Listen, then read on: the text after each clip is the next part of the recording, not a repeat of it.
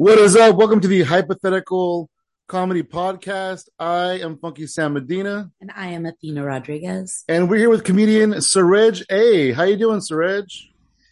All good, Sam. Thank you for having me today on oh, your yeah, podcast. man. Thank you for being here. Yeah, thank you so much. How are you both? Uh, doing good, doing good. Yeah, had a had a late night last night. You know, did a mic and then came home and had to catch up on some wrestling. Ah, Yeah. after Mike, you caught up on some wrestling. Oh yeah, oh yeah, definitely. Do do a We, we were show. watching a show of wrestling, not wrestling each other. Yeah, right. We weren't wrestling each other. We were watching wrestling on the TV. okay, because I was like, you guys wrestling each other. Wow. no, that's for off the podcast. Throwing some elbows. Yeah, throwing I mean, some like, if you elbows. re- I mean, you could wrestle each other if the mic goes bad and you'd be like, you weren't funny. What joke was that? You got to work on your laughs. I, I usually wrestle the audience and tell them that laugh harder next time. But you know, that's a different that's a different story. Hmm. that's cool, man. Hey, so uh are you you are in are you in India, you said? Yeah, I'm in uh, currently in Mumbai, India. Currently. So where are you from? I'm from a state down south in India called Kerala. So it's known for its uh, beaches. It's a coastal state, a lot of coconut Oh, That's trees. cool. Is, are the beaches really nice? Yeah, like really, uh, they're the main tourist attraction. So uh, people come to the state to vacation, holiday mainly. So, That's cool. That's awesome. but, but you might be wondering why I have an accent. Uh, that's because I grew up in the U.S. as a kid and then moved back to India as a teenager. So- Oh.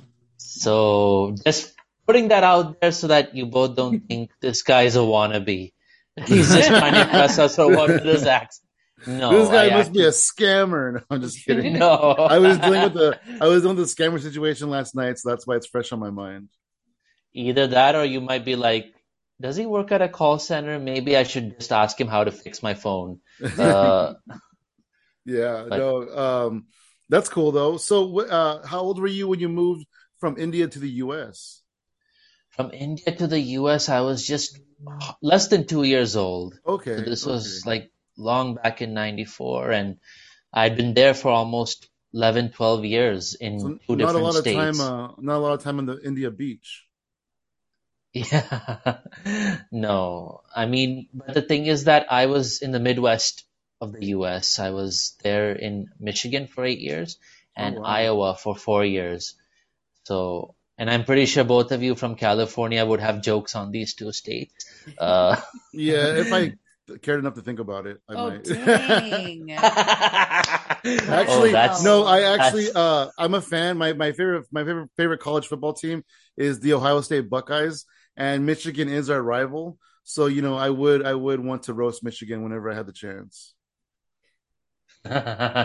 Oh yeah, I totally get it because whenever I speak with like people from New York, New York City, the moment I say Iowa and Michigan, they're like they start crapping on these two states literally with jokes and taunts, and I'm like, it's not that bad. I mean, yeah, it's not.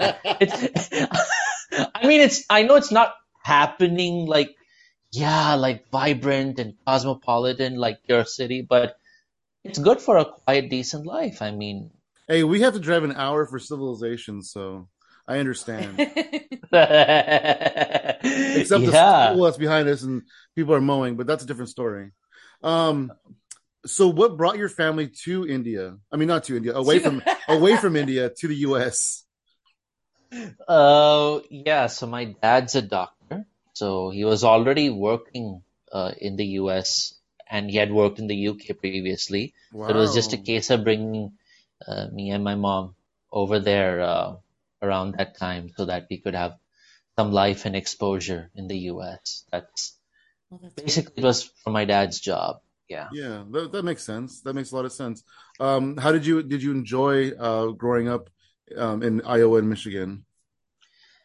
Yeah, I have bittersweet uh, experiences. Like I do enjoy a lot of the things like, you know, the fast food is of course, I mean, here we get it in India, but there it's a distinct flavor. Uh, of course, the roads and, you know, you know how people conduct themselves very nice for the most part. But yeah, sometimes the kids used to tease or make fun sometimes because I'm pretty different from the rest of them. So I've experienced that too. But overall, I miss it and I look forward to coming back sometime very soon. So. Hell yeah, that's cool. I mean, it sucks that you kind of got you know teased a little bit, but you know they're they're all but they're probably all white kids there. You know they've never seen anybody that's not white in their life. So yeah, that's that's sad though. Um, I mean that, but also kids will try to find anything to tease you about. I feel like, yeah, because no. I got bullied a lot as, as a kid. Yeah, me so too. They'll just like they'll go for anything. They go for the throat. So whatever you're like uh self conscious about, they can read it on you and they try to go for it. So I don't know. Yeah, Tina. I mean, sorry. I've been watch. I have been binge watching a lot of these American high school movies in the last one or two years that I haven't watched before. And every one of these movies is stereotypical with like a bully and someone getting bullied, high, school, you know, football jackets. And I'm like, is this really? Because I didn't do high school in the US. So I'm like, is it really that much? Or are they just out of creative new ideas to depict high school? I don't know. No, watch the high school movies from the '90s. They're way better. Yeah, I've, I've seen some of those. so, what brought you guys back to India then? When you were, I think you said 11. Uh, I was 13 when I came back. Okay. So, uh, I came back primarily because most of my family relatives are in India, and my dad wanted me to have like an exposure to not just the U.S., you know, life and culture, but also not lose touch with Indian way of life and culture as well. So that was the main reason why we moved back. Because a lot of the, times, Indian American kids, when they grow up fully in the US or outside of India, they lose that touch and they can't speak the mother tongue or uh, they don't like Indian food, Indian movies, and it becomes very hard for the, the parents later on when they want them to go back to India. They're like, no, they're, wow. they're not willing. But, but in my case, it was easier primarily because every summer, uh, when school's out, I used to visit uh, India for one or two months. So I could bond with my relatives. And when it came to moving back, it was pretty easy. I didn't, I was not very, I was not really fussy about it. I want, I wanted to do it at the time. So that's pretty cool. Um, I, I never thought of it like that though, because especially you left at two years old, so you left at such a young age. So if you do grow up in the U.S., I can see kind of losing your original culture a little bit. That's crazy. Absolutely. Yeah, I never thought of that. Um, what are some of the the the differences uh, between the U.S. and India, just as far as like life goes? As far as life goes, so I know that in U.S., uh, I know that they say academics is important, but over there they also emphasize on extracurriculars like sport, music, and a lot of socialization. But in India, it's at the school level at least, it's like they still want you to focus a lot on the studies and what the grades that you score. And they compare it between kids and all that. And even after school, there's something called as tuition that we have in some of the states. So where kids go for extra tutoring just to get that top level marks because it's very competitive here to get into some of the best, you know, colleges or universities. So I know a lot of kids who don't have a life. Uh, unfortunately, uh, that's the main difference that I saw. But thankfully, my dad never put me in tuition. He was like, "You need to have a life too," and I was doing pretty well, and he never forced me to like be the best or be at the top. He was like, try to be among like a certain percentile, but like don't slack off, don't fall behind, but in, but you gotta balance it out. You yeah, can't be a yeah. complete. You can't be a complete book bum. And now you're and now your dad's over there going, I didn't push him, and now he's a comedian. What did I do? oh, that's that's. oh yeah, but you'd be surprised to know that a lot of people here in India are venturing into stand-up comedy especially in Mumbai, and a lot of them have like an engineering background and stuff, and uh, they make jokes on that, just on what it's like to be an engineer and but then they get it because all the people in the audience are engineers too probably right? Yeah. Exactly cool. sam. That's cool. So, will do great in silicon valley. They would yeah. If they, ever, if they ever came over here it's the same thing. Everybody's engineers except for like us you know? Yeah i didn't get pushed enough. Um so at what point did you discover like stand-up comedy? Was it when you're in the us was it when you're in india it was in India actually, so I didn't know too much about stand-up comedy before that. I have seen like Seinfeld, but I didn't know it was called stand-up comedy when he does those opening bits. I just thought, okay, he's giving a talk to people and people are laughing. Uh, but that's how I termed it. But uh, it happened in India when I was in college, and I saw one comedian. His name was Saurabh Pant. Very funny guy. Um, he was talking about like cultural differences within India and he was rocking it. And I was like, wow, this guy is amazing. Hats off to him. But it was after like watching another stand-up comedian. Uh, he was getting a lot of laughs on his political takes and various other issues. And I was like, wow, this is something that I was like, can I try it out? Because I like how people laugh and enjoy, you know, such performers. I used to do poetry, like open mics poetry, but you don't really okay. get laughs for that. Right, but so, it's still it's still kind of uh, some stage experience. Mm-hmm. Ah, no doubt. I mean, that's where it really began. Like after coming to Mumbai, actually, because my job brought me here, I started exploring open mics, and I did poetry. I did some storytelling, and oh yeah, I did storytelling where I talked about my U.S. experiences and the embarrassing stuff that I've had in school or with different people, and it got some laughs. And uh, I was not intending to do stand-up comedy; it was just storytelling, but it got laughs. One or two people came and said, "Suraj, why don't you consider doing stand-up comedy? You have the knack for it." And I'm like, "Yeah, maybe." But I was a bit hesitant at first. I it took me a few months to actually get into what do you say try my first open mic in stand-up comedy. Uh, then I realized I didn't have the I had the premises but no punchline. That's the problem. I was like, how do I? How, That's the biggest problem I, in comedy. how do I write problems. a punch? How do I write a punchline? I was clueless for a few months. Uh, some places people laugh, some places people were not laughing. Some comedians are like, Suraj, you need to have the punchlines. Premises are okay, but you need the punchlines.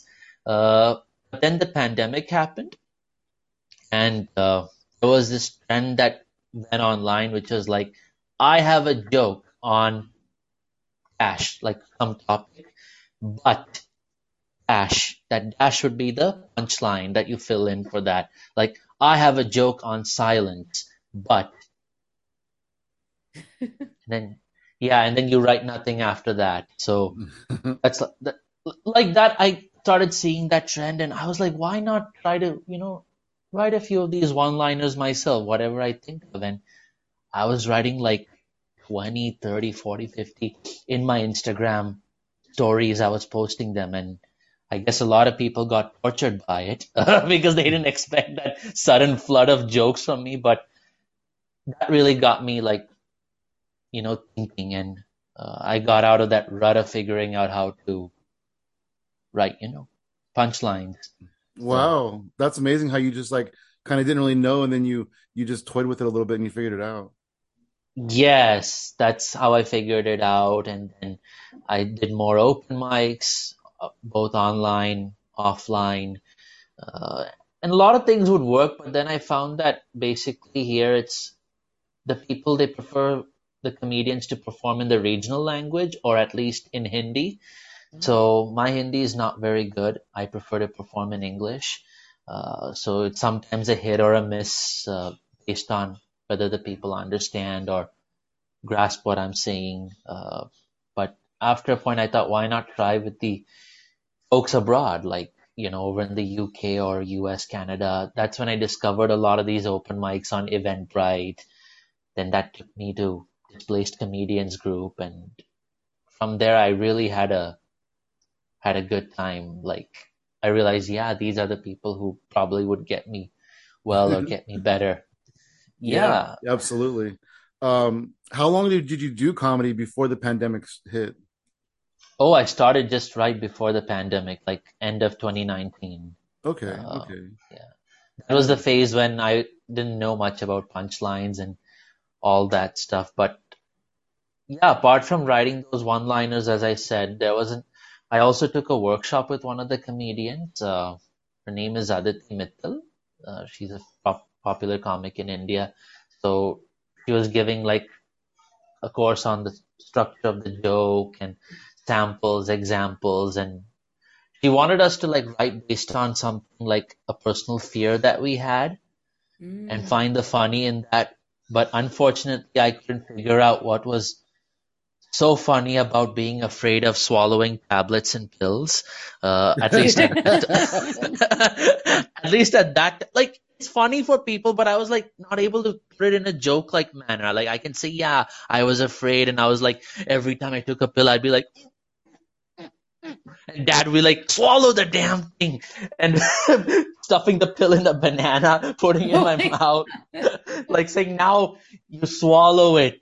You don't don't be afraid of choking on the tablet. I was like, see, now you both are laughing because I'm able to dramatize it and I have a better idea of how to deliver it. But at that time, I was, I was clueless, like how to come up with the funny in that. So, uh, I wrote something else altogether about Mumbai and my struggles with Hindi and all, which were pretty funny, but that kind of disappointed the, the comedian who was coaching me. she was like, I wanted you to focus on your fear and you went somewhere else.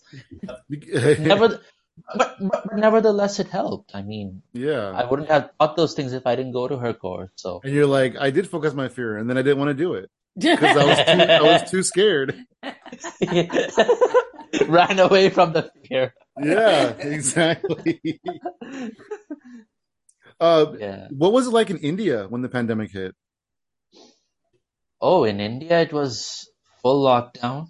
So my world practically went upside down.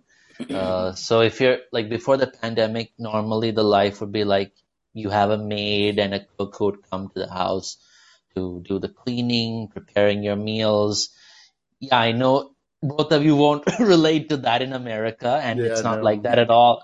When you're when we're in America, we have to do it ourselves. I totally get it. Someday, here though, we have someday. Yeah.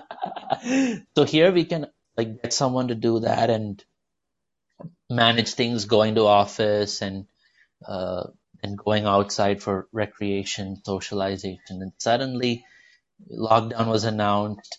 They weren't allowing people outside to come to the our housing colony or you know for cleaning or cooking. And I had to pick up cooking like like that. Like I barely knew much. I had to pick it up. I had flatmates, thankfully, or apartment mates who I could, you know, seek help from or observe how they make food. But uh, yeah, my world got turned upside down, and it was like, oh, I was feeling really bad. And also, if you talk generally, like not just me personally, there were like a lot of migrant workers in the city, like people who come from other states and cities who work in Mumbai uh, for their livelihood. And suddenly, because of the lockdown and no work and stuff, it was a mess in terms of the fact that they wanted to go home, like just be with their families mm. where they originally were from, and they were not able to go home easily, and it was a huge mess and very chaotic, and because we are already overpopulated, it's a fact. We have the highest population in the world, so um, we got to say that our government did try to do its best on what it thought would help to contain the spread of COVID. So yeah, I mean, locking down was kind of the best situation for everybody uh, at that point. It just sucks that those people, one, they weren't able to to get work, and two, they weren't able to go home either. Mm-hmm. Exactly. Yeah. Circumstances, I it's guess. Like, where do you go? Yeah. Right. Like in like what happened was when I had to go out for shopping for groceries. Yeah, grocery stores and supermarkets had these long queues of people waiting for their turn to go in because social distancing and Yeah, once you get Same and once you and once you get in there's like a timer like you have 10 15 minutes to get your stuff and get the heck out Oh, Uh, we weren't timed. That's interesting. Yeah technically they i mean they don't officially time but they have like staff to observe and they'll know who has been there for like a little too long and they're like please go there are people outside we need to let them in. So uh and i remember the very beginning like before they the government said that masks were mandatory uh i took it unfortunately a little lightly. I went out i went to the sh- shop with my apartment mate to get some groceries and stuff. I noticed a lot of these people were having like their face covered and i was like is it official or what? And i didn't have anything on. I was not carrying anything. My apartment mate was not wearing but he had a spare cloth for himself.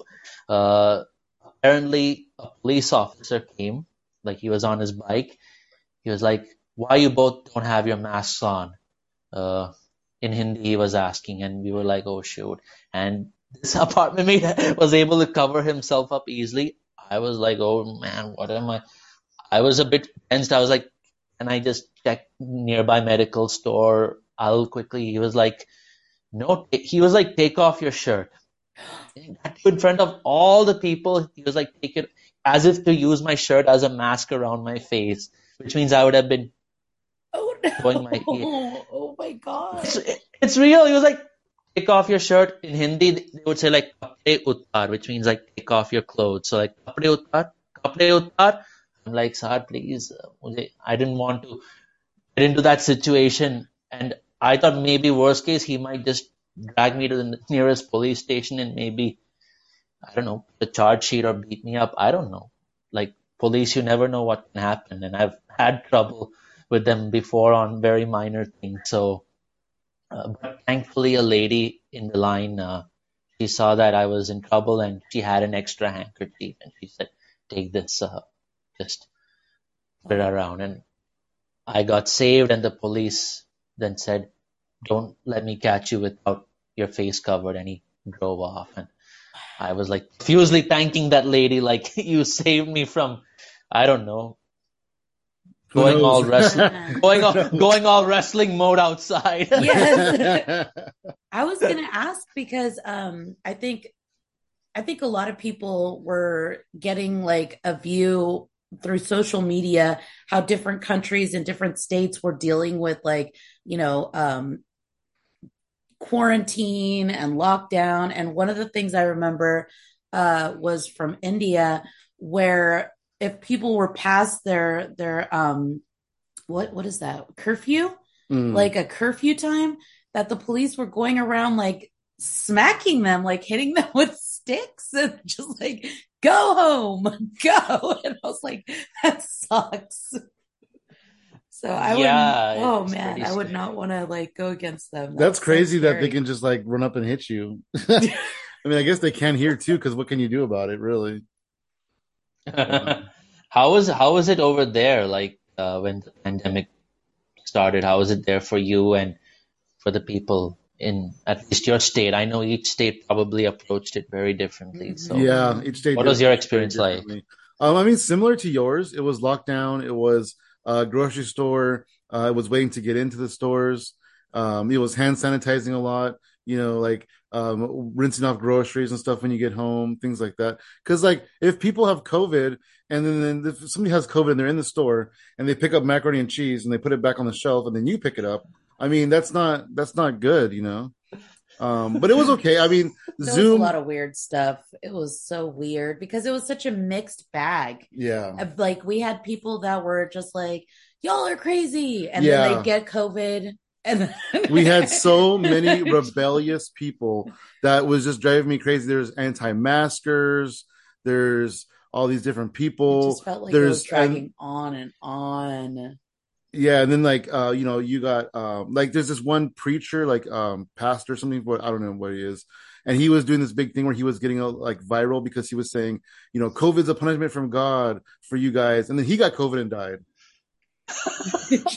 it was crazy stuff like that. And and it was just like Oh, I think I he was saying COVID was a punishment of God for like being gay and stuff like that. I think that's what it was. And then he ended up getting COVID and dying. It was so ridiculous. And they were doing like super churches. They were trying to, uh, some people were trying to like have like huge uh, party barbecues to try to like get everyone infected so that they had like the herd uh mentality type thing. Oh, like like chicken pox. Like if we all get it, then we'll all be immune to it after that. that but that bad. that doesn't that doesn't work. I mean, over here, like I remember taking one of the rickshaws, and uh, it was like the onset of summer when the pandemic broke out, and uh, one of the rickshaw drivers he was telling me that uh, it's now getting hot. Don't worry, COVID will die in this heat. How, how how wrong he was, but no, they were there were so many different theories. They were saying that too here that COVID couldn't live in heat or whatever. Yeah, no, they were saying that here too. Like there was all these different theories about it, and I mean none of them are really correct. COVID can't get you if you have O type O blood. COVID can't get Is you. Is that true or does yeah. that not be true? Uh, and then COVID can't get you if you um, are a heavy marijuana smoker. Like there was all kinds of like theories and things, and and it just it was it was a wild time. And the worst thing was, and and then the worst thing is that the U.S. president of that time suggested to inject bleach to save yourself from COVID, and I'm like, wow. Yeah, no, they the U, the U.S. did not handle it very well. Uh, the U.S. was not prepared for it, and um, it was a it was a joke, you know, at first. Like nobody nobody they didn't take it seriously until it was almost too late, until mm-hmm. it was out of hand already. Yeah. You know, they should have just like locked down right away. Eh, you know, maybe a month or two before they even did and I feel like it'd have been it'd have been less. But you know, who knows? That's just my theory. Yeah, yeah, I mean, the I president got it. That. the president got it, and he was driving around in his car waving at people. That was that. Wow, was wild. There's a city I think in California called Corona. I wonder what kind of jokes would have been happening Oh yeah, yeah. during that time. Called Corona. Yeah, so there's a beer called yeah. Corona, and yeah. they uh they made like a post or something during the pandemic and said, you know, we'll give you X amount of money if you can get the the virus changed to the Bud Light virus. I mean, I know, and those memes showing Corona beer separate from the rest of the beer. yeah, and, yeah, exactly. That was. I mean, there was there was some fun out of it. You know, the the whole online um revolution i guess was was really fun you know going online and hanging out with people and doing comedy shows online and and meeting a lot of people meeting so many people from all over the world absolutely sam mm-hmm. Hard, like really creating a, a community where people were kind of like-minded as in like uh we all wanted to to connect with each other. And it really fostered that that sense of community when everybody was basically like quarantined into their home. They really had no ability to socialize with other people beyond the internet. And i think that's one of the reasons why um, sometimes we look fondly on that because yeah it was really scary it was really like um, hard for a lot of people but being able to say hey i know you're scared over there in, you know England or, you know, uh, Michigan, but we're here. If you need us, we're hanging out. Come join our Zoom and, you know, take a take a load off and you'll you'll be okay. Absolutely, Athena. I mean, it's like this wouldn't have happened if it weren't for the pandemic basically, you know, like this online community, meeting people, like got to meet a lot of people within India, outside of Mumbai, and of course abroad as well. And I'm like, if it weren't for the pandemic, it would have been just in Mumbai. I would have just known people. Yeah. Circuit, and it wouldn't have been as like exciting or interesting. And sometimes it gets a little tough to perform in Mumbai. I would have been like, ah, what's the point? But because I have done online as well, and I've seen how sometimes what doesn't work with some people works with others. Mm-hmm. That has given me that sort of you know motivation like to continue and be like not to feel too bad because anyway bombing or sometimes not getting the what do you say your joke land uh, it's part and parcel of comedy we all know that so mm-hmm. but Absolutely. but yeah it's a good it's an absolute learning curve and uh, yeah I like it. That's awesome. So, uh, did you did you do a lot of Zoom comedy when you during that time? Uh, I mean, I would say the first six months of the pandemic, uh, I stayed away from online mics because I was very skeptical. Like, is it gonna work or not? And yeah, a lot of people. I was, I was like, probably it's not. That was my thought, and I did a couple of online mics, but I sub. What do you say? I registered as a poet.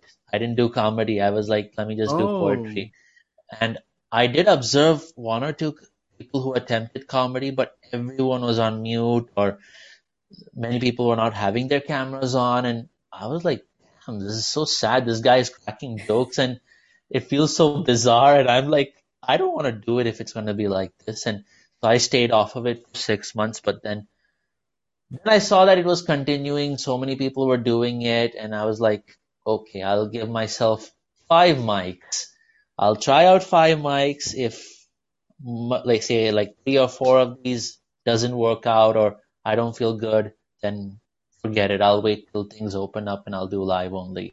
But uh, thankfully, it did work out.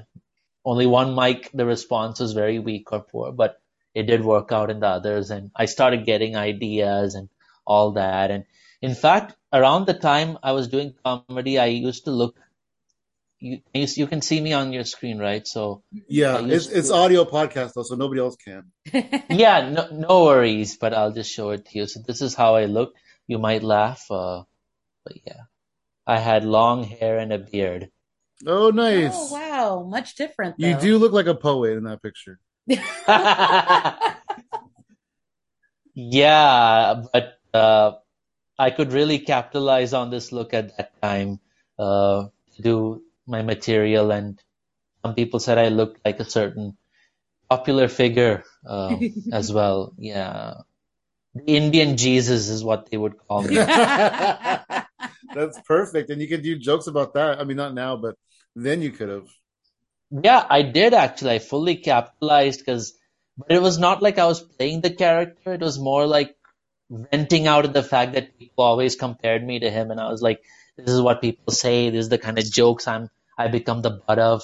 And uh, and I try to change the look by putting a bandana on, like saying now I don't look like Indian Jesus, but I swear I'll come after you if you say that I look like the Indian Jack Sparrow. I will, like like I had the bandana on, so I fully capitalized on it. And even now, I still milk it when I'm doing the Zoom stuff. I just change the background. I'm like, yeah, this is how I look, and now you know why I'm looking like this now because I was really fed up of the comparisons. You could say, uh, "This guy called me Indian Jesus." I got really mad, and I walked away over a lake.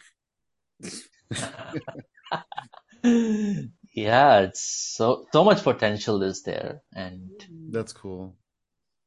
That's funny. but That's great. but It's I've a- al- but but but. I've also but but one thing I've learned while doing comedy is that sometimes I used to be a little bit too experimental. So sometimes I would think that something that would really be funny can sometimes be a little bit, what do you say, offensive or not really okay with some people or many people. Mm-hmm. So I had to like I, I learned some of that in the hard way as well. So I had to like be a little more cautious or uh, think carefully or word myself in a way so that people don't think that okay I'm directly attacking.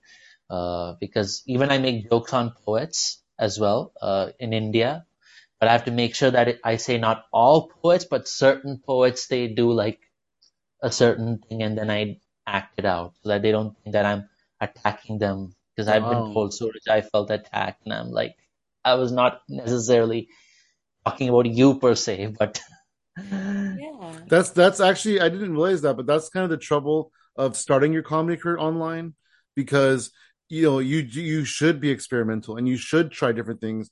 And in the very beginning, you really don't know what you're doing, so you're just throwing things against the wall and seeing what sticks. You know, and and doing it online, you're going to all these different communities, all these different areas, and you're you are bound to offend somebody at, at some point with Yeah. something in that experimental period.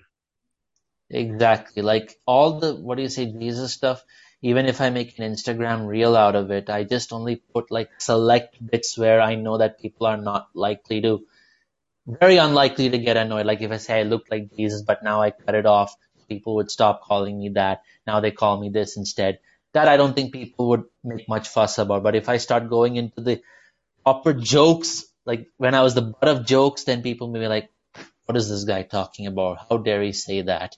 Mm-hmm. Even one yeah. of my friends, one of my friends who is actually a Christian, he, I told him all my Jesus jokes in private. Like he wanted to know what I perform usually. So I told him all that. He was laughing at most of the stuff that I said. After I said all the stuff, he was telling me, Suraj, uh, the thing is that because you're my friend, this is all funny, but if it was somebody else saying these jokes, I would have been pissed off.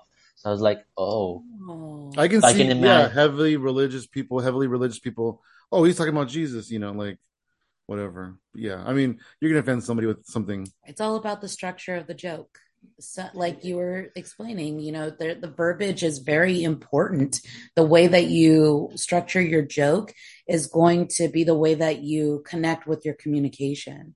So, yeah, it might offend some people, but that should make you feel like, oh, a challenge. I can rewrite this to make it not offensive, but still get my point across. Yeah. Exactly. Figure like look at multiple perspectives or different yeah. angles to it. And uh, even when I did, what do you say, like talking about how I look like Jesus and all, I did it in one online mic. I was just hardly one year into comedy at the time. So one of these comedians. He was based in the U.S., California itself as well. Uh, he gave me really good, solid feedback and constructive feedback, I must say. Like he was like, "See, you're performing these bits okay, but make sure that you give a new angle or something different. Don't be a hack. Don't do something hacky." Mm-hmm. Um, that's what he emphasized because I didn't realize at the time. It's very easy to do the basic stuff like convert water into wine and da da da da da. People will laugh, no doubt. But from his perspective, he was like, see, another person with long hair and beard can say the same thing too. Yeah. Uh, so he was like, find how you can bring your angle to it, your personality, or you know who you are into it. So I was like, yeah, that's very good constructive feedback. And yeah. That's that's how I try to approach it. Like anytime I write, I try to think, is this hacky or has it already been done? I tend to Google it a lot. Like, is this kind of fun wordplay already there? If it's there, I'm like, ah, oh, bummer. I hate the fact we have 8 billion people on this earth. that joke's already been written 4 billion times. I mean, sometimes I feel so good and proud of what I've come up with because I actually thought into it, then I'm like, ugh, somebody else has already thought this up. I hate you. No, I can't do this. Without yeah, that... being told that you plagiarized. No, yeah, yeah, definitely. Uh, what was it? What's the what's the comedy scene like for you there? Like, what was it like when the pandemic started lifting and stuff, and you're able to kind of go out and uh, into the world again? Uh, so yeah, things gradually started up around early, uh, late 2020, like December, November, that time. And people were coming in gradually, but of course, social distancing, keep your masks on, except when you're performing, you can lower it. But yeah, so it, it was, it was fine. It was, what do you say, like a restart sort of over here. And people were getting into the groove of it. Then, of course, the vaccination things, you know, like if you need to have at least a first certificate or a fully vaccinated certificate to enter certain buildings. Uh, if you're not, you can't attend as an audience or a performer. So, yeah. uh, but yeah, so that's how it was. It was a gradual reopening.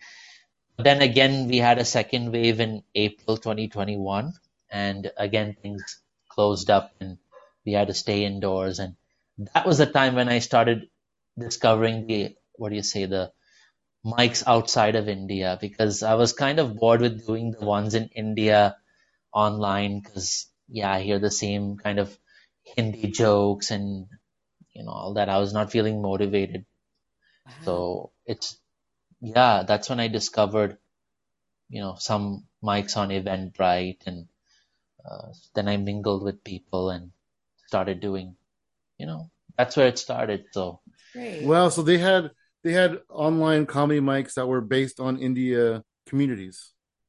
Yeah, yeah. It, That's that cool. actually sprung up during the pandemic. We had like so many guys starting open mics uh, for, for people to, you know, perform That's and great. comedians to interact. Yeah. So That is really cool. I did not know that. That's awesome. hmm yeah, and uh, what do you say? Like, the comedy is subjective, so there are people who will enjoy, there will people who won't enjoy, there will be naysayers, and then there will be some people who would support and be like, let's give this guy a chance. And I remember like when I restarted comedy in October, like with the online mics after six months of not doing any of the comedy, uh, I was, yeah, doing pretty well. I was capitalizing on my looks and whatever other thoughts and ideas came and I managed to get a, what do you say, an open spot at one of the online mics based on the performance of how it went the first time. So I was like, oh, it's going well. That That is really cool. Yeah, that's a good feeling too. hmm Is It when you is. do it and they go, "Oh, I want you back," and you're like, "Oh, really? You want me back?" yeah, yeah. And I was like, okay, so there is some scope and yeah, just try to build on from there. So That's awesome. that's that's how it was basically. Also, another thing is that when I had the long hair and beard, uh, because we had to wear a mask going out, so there were times I used to get mistaken for a lady as well. I did I did talk about that too, like how I went to one of the shopping streets and uh, one of the guys was like, "Madam, uh, would you like this nightgown?" Uh, and then he notices my chest hair and he, because it's partially there, he was like, "Oh, you're a guy. Sorry, go, go, go," and he starts laughing, and I'm like, "Oh God, you don't have to laugh." And then I was like telling people that maybe, just maybe, I should try once because if I'm getting mistaken for a lady, I should try wearing a mask and go to a a nightclub or a pub that has ladies' nights and then see if I can get a free entry and free drink. Experiment with that.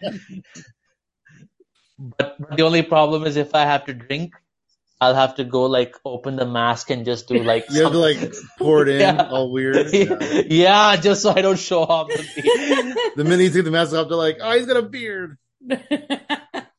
I, I did this bit at one of the online feedback mics and the other comics who were there, they enjoyed this and they gave me a good feedback saying that one thing you can add as a tag is that instead of free wine or what do you say, free drinks, it's free waterboarding for you. So I was like, yeah, that's a good tag. Why not? so cool. Oh, what's the comedy nice. scene like out there? Like, because you said that most people prefer uh, them to perform in their in their native language. Is there a lot of English speaking comedians out there?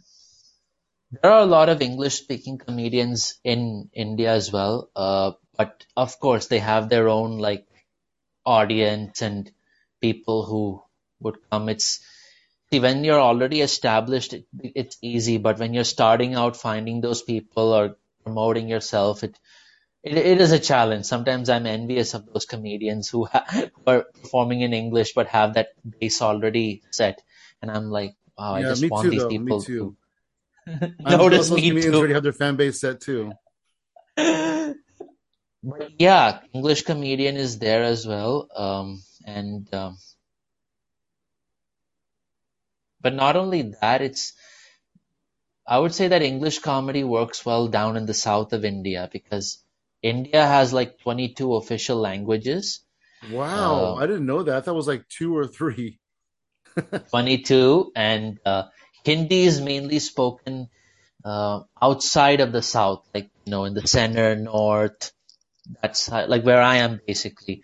So, but down in the south, there are regional languages, and they don't really speak Hindi much. So for them, English works really well, uh, and they're more comfortable with English over Hindi. But over here, Mumbai is okay. Mumbai Hindi English, but in Delhi, if you say like the capital of India, Delhi, there they prefer Hindi. If you try in English, they will either not get you or they'll just make fun of you for trying to even speak in English. They'll be like, "Hey, what are you doing? Speak in Hindi right now." and they'll and they'll abuse you in in in Hindi itself. Do most people in India speak English? So if you take the total population, only 12% of the entire population speaks English. Wow. Wow. So then I can see why they don't really prefer it in Like, English. what are you doing? Like, oh, 12% of this audience will enjoy you. But, but, but absolute, but in absolute numbers, uh, that 12% is very significant because we Yeah. are almost what one and a half, 1.6 billion. So it's like number of Two English billion, yeah, speakers here 12% more than is more than the population of some countries in this Yes. world. So Wow. So yeah, that 12% is a lot bigger when you think about the totality of people. mm, absolutely. so what what does your family think about you um, pursuing comedy? Oh, I mean, my family is pretty fine. I mean, they see they encourage me to do it as a hobby, particularly, especially my dad, because uh, my dad also like he's a doctor, but he also gives talks and you know on life skills and sometimes he and he adds his own element of humor to his own talks that entertains the folks as well as educating them on what he's talking Oh, about. So. That's awesome. So you kind of got that from him a little yeah, bit. Yeah, public speaking. Exactly. So he has been one of the guys who was really, during my childhood, mentored me um to become, overcome my stage fright, speak to audiences, because I used to be very shy and afraid of speaking. And during his talks, he would take me, be like, you talk about this for a few minutes, maybe three, four minutes, and you get that confidence to talk to strangers. And I remember every time I'd be like so anxious and nervous and and I used to be sometimes even stiff also. Like I once had an emceeing opportunity in eighth grade in school here, and uh, I took the effort to memorize my lines. Like I didn't want to read out of a paper, which is something that people typically do. Uh, that effort was something that I guess people might have found commendable, but when I watched the recording afterwards, I realized I looked very stiff and tensed and artificial. Like, next up, we have this person on the stage. And I'm like, damn, now I understand what the, what the kid who was two grades below me said when he said, Suraj, you sucked. Uh, I was really upset. He was like, how can you say that? I put in this effort. Da, da, da, da, da. And I saw the recording. I was like, now I see what he means by why he didn't like it because I looked very stiff and very fake. It took time. It took time to figure out how to just Yeah. be casual and just conversational. And now it's like, yeah, if I perform, I don't really care like if I'm like fumbling or if I'm, I don't overthink. I just speak as it is. It's, oh yeah. it took time. yeah, like I talking think to a open mics, friends. open mics have helped in that sense. Like Mhm. try and just talk how I would want to talk. Uh, So uh, tell us about your poetry background a little bit. How did you get involved in poetry? Poetry. So uh, in school, I used to like do a lot of word plays, and because I like playing around with words and associating things based on my feelings, experiences, emotions, or what's around me. So I just like to write. Just I like to do a lot of rhymes. So uh, that's how poetry started. It started around in 10th or 11th grade, and um, I used to submit some of the poems and um, school magazine yearbook, and uh, the teachers would really appreciate that. And it was something that was that's where it started. And uh, I did like not an open mic, but we had like a poetry sort of jam in college that uh, was started when I was in my final year, and I used to just recite whatever I had written in school and stuff, and uh, people would give good feedback or snap their fingers if they liked certain lines. So that's pretty much. And again, I have to thank my dad for that in the sense that my English used to be very weak as a kid. I know I was in the US, but I struggled with English in my early years and uh, my vocabulary was very limited. I do have comedy bits on that, but I would do that some other time. in a mic for you guys. So, mm-hmm. uh, but vocab was weak. My dad had to work with me a lot, like every day, five words a day, make sentences, and he would give me a test uh, at the end of the month. Ten words, make a sentence, seven, eight right, you pass. He really wanted me to like improve because it was really not up to the mark at that time. He was like, other kids are ahead. You can't afford to fall behind. So because of that, you know, his support in improving my English, everything that could sort of perhaps help me with my poetry and you know being able to speak and perform. So a lot of it goes down to how my dad's been there for me. Uh, yeah, so. that's incredible. Uh, where is your dad now? Is he is he in Mumbai or is he in a different area? Oh, he's currently in uh, Kansas City. Oh, okay. Oh, I guess it's very very far from you. Uh, I mean, yeah. Does he have I, a chance to see you? Does he have a chance to see you perform comedy? Oh yeah, I mean once online. Uh, so he was giving like talks over the last two three years online to folks based in Kerala. Uh, so my dad asked me, "Do you want to do perform for the set of people?" They would be mostly like elderly, you know, like 50, 60 plus, because my dad's age and stuff. But he was like, "Do you want to try?" And I said, "Okay." Uh, then he said, try to, he gave some advice, like try a mix of Malayalam. Malayalam is my native language. That's another, that's the language of Kerala. So like try a mix of Malayalam and English. Don't just do English alone. Uh, or if you're doing English, at least use simple words and maybe emphasize so that they understand what you're saying. It doesn't go over their head. So I'm like, yeah, and I got that. And he was like, try to just be anecdotal. Don't do jokes, but be anecdotal so that people will understand your personal experience and laugh at that. And I got like 25, 30 minutes of time to do wow. my stuff and response was mostly good.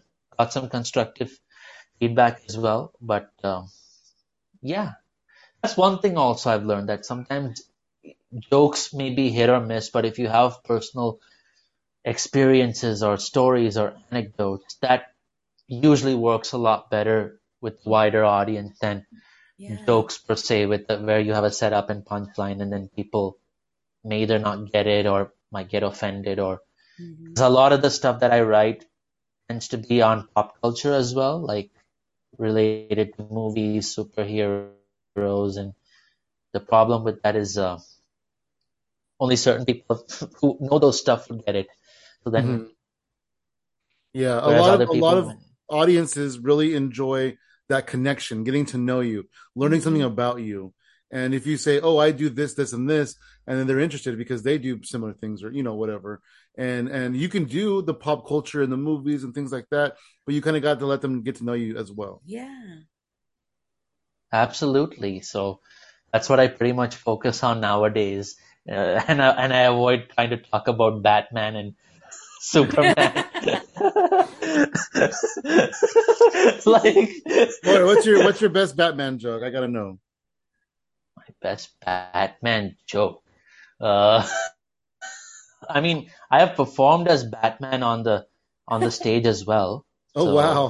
where I wore a mask and now, unfortunately, I don't. Uh, if you go to my Instagram handle, definitely you'll find some reels of me doing Batman stuff. I'd be glad to share that with you afterwards. That's awesome. Uh, but one of the stuff that I talk about is like, um, you know, I just use typical Batman lines and change it into scenarios of comedy. Like, I'm not the com- comedian this open mic deserves, but the one it needs, and stuff like that. Nice. You either die a hero, or you live long enough to see yourself bombing on the stage. Like those kind of, like those kind of things and there are people who enjoy it also because it's spoofing and what whatnot. But there are some people who think it's also ridiculous, and especially in Mumbai, I faced that when I tried it offline. Like some people would be like, "What is this guy even trying to do?" That to comedians, not audience, but other comedians in the lineup, they'd be like, "What is he trying to do?" Huh? or, the, or or they would apologize to the audience saying sorry you had to see that and I'm like Oh that's the worst. Yeah. That's the worst. I mean, yeah, it's like that kind of demotivated me for a while because I was like, I'm at least trying to do something different. I don't want to be like just the guy who's doing set up punchline and what any but you know you have to distinguish yourself sometimes so i just try to do the batman stuff because i want to entertain and all that yeah. and and like you said you're you're being experimental you're still new in your comedy life and you're just kind of seeing what what your voice is mm-hmm.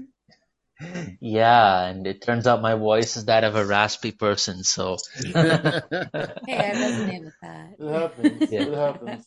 That's cool though, man. Uh, I feel like you were set up to be a comedian. You know, your dad has a public speaking background. You kind of were raised into that with the poetry, and then he taught you the English words and stuff when you were younger.